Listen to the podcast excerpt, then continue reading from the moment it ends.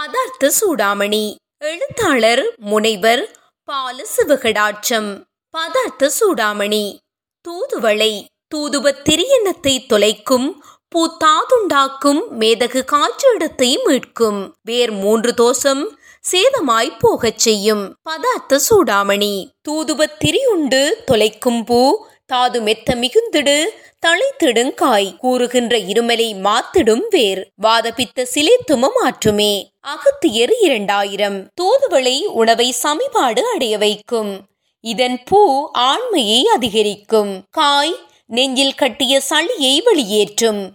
தூதுவளையின் வேர் வாதம் பித்தம் கபம் எனும் மூன்று தோசங்களையுமே விளக்கும் என்பதை மேற்காணும் இரண்டு பாடல்களும் அறிய தருகின்றன. மேலதிக விவரம். தூதுவளை முட்கள் நிறைந்த தண்டுடைய ஏறுகொடி. இலைகளிலும் ஒரு சில முட்கள் காணப்படும். ஊதா நிற பூக்களும் பச்சை நிற காய்களும் சிவப்பு நிற பழங்களும் உடையது தூதுவளை. இதன் இலை காய் பழம் அனைத்துமே சளிக்கட்டை அகற்றக்கூடியன. நுரையீரல் கோளாறுகளுக்கு தூதுவளை மருந்தாகும். ஆஸ்துமா மூச்சு குழாய் அழற்சி மற்றும் இருமல் போன்ற சுவாச நோய்களுக்கு சிகிச்சை அளிக்க தூதுவளை பாரம்பரியமாக பயன்படுத்தப்படுகிறது. தூதுவளைக்கு சுவாச குழாய்களை விரிவடைய செய்யக்கூடிய குணமும் சளியை வெளிக்கொண்டு வரக்கூடிய குணமும் இருப்பதாக ஆய்வுகள் தெரிவிக்கின்றன. தூதுவளை ஒற்றி எதிரிகளை கொண்டுள்ளது. இது ஃப்ரீ ரேடிக்கல்ஸால் ஏற்படும் சேதத்திலிருந்து உடலை பாதுகாக்கவும் புற்றுநோய் மற்றும் இதய நோய் போன்ற நாள்பட்ட நோய்களின் அபாயத்தை குறைக்கவும் உதவும். தூதுவளை நீரிழிவு எதிர்ப்பு பண்புகளை கொண்டிருப்பதாக நிரூபிக்கப்பட்டுள்ளது. நீரிழிவு நோயாளிகள் இரத்த கொழுக்கோஸ் அளவை குறைக்க தூதுவளை உதவும் என்று சில ஆய்வுகள் கண்டறிந்துள்ளன. மார்பில் சளிக்கட்டு இருமல் போன்றவற்றுக்கு தூதுவளை ரசம் அல்லது தூதுவளை குடிநீர் அருந்தலாம். தூதுவளை பதினைந்து கிராமுடன் அஞ்சூறு மில்லி லிட்டர் தண்ணீர் சேர்த்து கொதிக்க வைத்து தண்ணீர் அரைவாசியாக வற்றியவுடன் குடிநீரை வடித்தெடுத்து அக்குடிநீரில் முப்பது முதல் நாற்பது மில்லி லிட்டர் வரை ஒரு நாளைக்கு மூன்று தடவைகள் குடித்து வர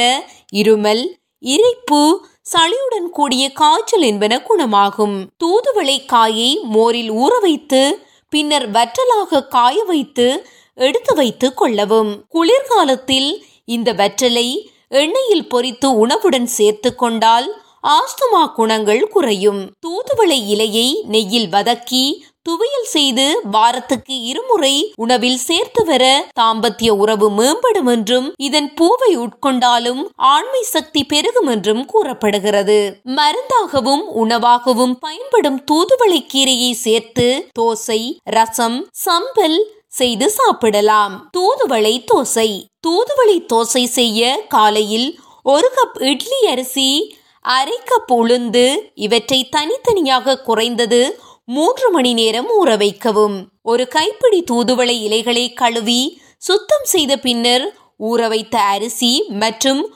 உளுந்துடன் சேர்த்து விடவும். இக்கலவையுடன் காத்தை கரண்டி வெந்தயமும் உப்பு தேவையான அளவும் சேர்த்து தண்ணீர் விட்டு மிருதுவாக அரைக்கவும். இந்த தோசை மாவில் தோசை சுட்டு சாப்பிடலாம். தூதுவளை ரசம். தூதுவளை ரசம் செய்ய அரை தேக்கரண்டி சீரகம் காத்தேக்கரண்டி கரண்டி மிளகுத்தூள் மூன்று உள்ளிப்பல் இரண்டு பச்சை மிளகாய் என்பவற்றுடன் ஒரு கைப்பிடி புதிதாக பறித்த தூதுவளை இலைகளை சேர்த்து கல்லூரலில் போட்டு லேசாக இடித்தெடுக்கவும். ஒரு சிறிய துண்டு புளியை ஒரு கப் தண்ணீரில் அரை மணி நேரம் ஊற வைத்து வடிகட்டி வைத்துக் கொள்ளவும். சட்டியில் ஒரு தேக்கரண்டி எண்ணெயை சூடாக்கி கடுகு சேர்த்து அது வெடித்ததும் ஒரு சிறிய துண்டு பெருங்காயம் ஒரு செத்தல் மிளகாய் மற்றும் கறிவேப்பிலை சேர்க்கவும். பொடியாக நறுக்கிய ஒரு தக்காளியை உப்பு மற்றும் மஞ்சள் தூள் சேர்த்து சில நிமிடங்கள் வதக்கவும். இத்துடன் புளித்தண்ணீரில் உப்பு சேர்த்து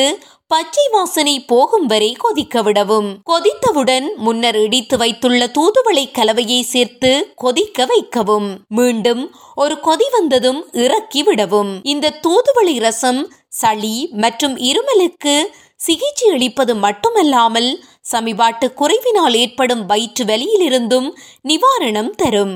தூதுவளை சம்பல். தூதுவளை சம்பல் செய்ய ஒருபடி தூதுவளை இலைகளை கழுவி சுத்தம் செய்யவும் சட்டியில் ஒரு தேக்கரண்டி நல்லெண்ணெயை சூடாக்கவும். அதில் செத்தல் மிளகாய் இரண்டு உள்ளிப்பல் ஒன்று தூதுவளை இலைகள் சேர்த்து இலைகள் வாடும் வரை வதக்கவும். தேங்காய் துருவல் காக்கப் சிறிது புளி மற்றும் தேவையான அளவு உப்பு சேர்த்து சில நிமிடங்கள் வதக்கவும் கலவை ஆறியதும் அரைத்து எடுக்கவும் மதிய உணவின் போது சோற்றுடன் சேர்த்து உண்ணலாம். சுவையாக இருக்கும். நமது ஆரோக்கியத்திற்கும் நல்லது. தூதுவளை பொடி. தூதுவளை இலைகள் தாராளமாக கிடைக்கும் காலத்தில் அவ்விலைகளை பொடி செய்து வைத்துக்கொண்டு தோசை ரசம் போன்றவை தயாரிப்பதற்கு இலைக்கு பதிலாக பயன்படுத்தலாம். தூதுவளை பொடி செய்ய ஒரு கைப்பிடி அளவு தூதுவளை இலைகளை சேகரித்து கழுவி சுத்தம் செய்ய வேண்டும். அனைத்து ஈரப்பதத்தையும் உறிஞ்சுவதற்கு இலைகளை சமையலறை துணியில் பரப்பவும். ஈரப்பதம் இல்லாது மிருதுவாக இருக்கும் போதே மிக்சியில் பொடியாக அரைத்து எடுக்கவும். அரிதட்டில் வடித்து எடுத்த தூளை காற்று புகாத பாத்திரம் ஒன்றில் சேமித்து வைக்கவும். தற்போது தூதுவளை பொடியை ஆன்லைன் மூலம் ஆர்டர் செய்து பெற்றுக்கொள்ளக்கூடியதாக உள்ளது. தூதுவளி பொடியை மருந்தாக எடுக்கும் போது அரை பொடியை தேன் அல்லது வெந்நீரில் கலந்து கொடுக்க வேண்டும். கர்ப்பிணி பெண்கள் ஒருபோதும் தூதுவளியை அதிகமாக உட்கொள்ள கூடாது நன்மைகள் பற்றியும் அதன் பக்க விளைவுகள் பற்றியும் முழுமையாக புரிந்து கொள்ள கூடுதல் ஆராய்ச்சி தேவை என்பதை கவனத்தில் கொள்ள வேண்டும். எந்த ஒரு மூலிகை மருந்தையும் போலவே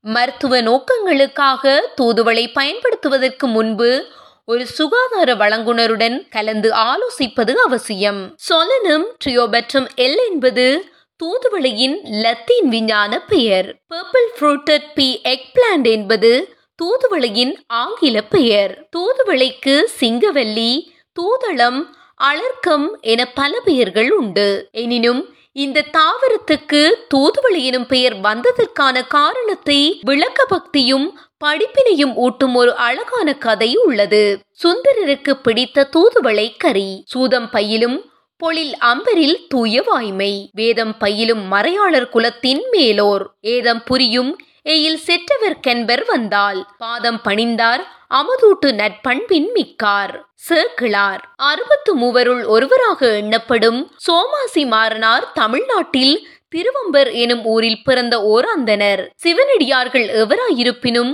பாரபட்சம் காட்டாது அவர்களை ஆர்வமுடன் வரவேற்று உபசரித்து அனுப்புவது அவரது விளக்கம் சிவனடியார்களுக்கு தொண்டு செய்வதுடனும் சிவன் கோவில்களுக்கு சென்று வழிபடுவதுடனும் நின்றுவிடாது சிவபிரானை முதல் விருந்தினராக போற்றி செய்யும் சிவ வேள்விகளை செய்வதிலும் பெரு விருப்பு உடையவராக இருந்தார். சோமாசி மாறனார் ஒரு முறை திருவாரூர் கோயிலுக்கு சென்றிருந்த போதுதான் அவரது வாழ்நாளில் மறக்க முடியாத ஒரு சம்பவம் நிகழ்ந்தது.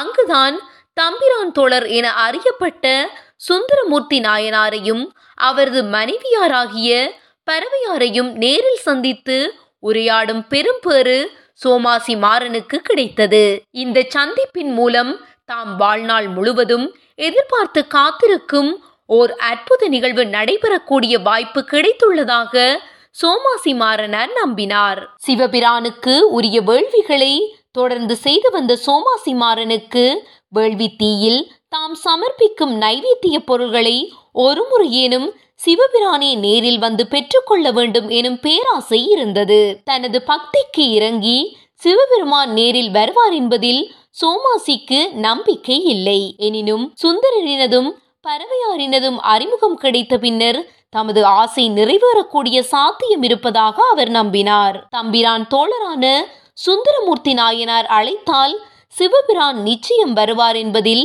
இவருக்கு சந்தேகமே இல்லை. எனவே முதலில் சுந்தரரை தனது நண்பராக்கிக் கொள்ள விரும்பினார். சுந்தரமூர்த்தி நாயனாருக்கு தூதுவளைக்கீரை மிகவும் பிடித்த கறி என்பதை சுந்தரரின் மனைவியான பறவையார் மூலம் அறிந்து கொண்டார். தூதுவளைக்கீரை மூலம் நட்பை வளர்க்கலாம் என்று தீர்மானித்தார். நாள்தோறும் தவறாமல் தூதுவளைக்கீரை பறித்து பறவையாரிடம் கொடுத்து வந்தார்.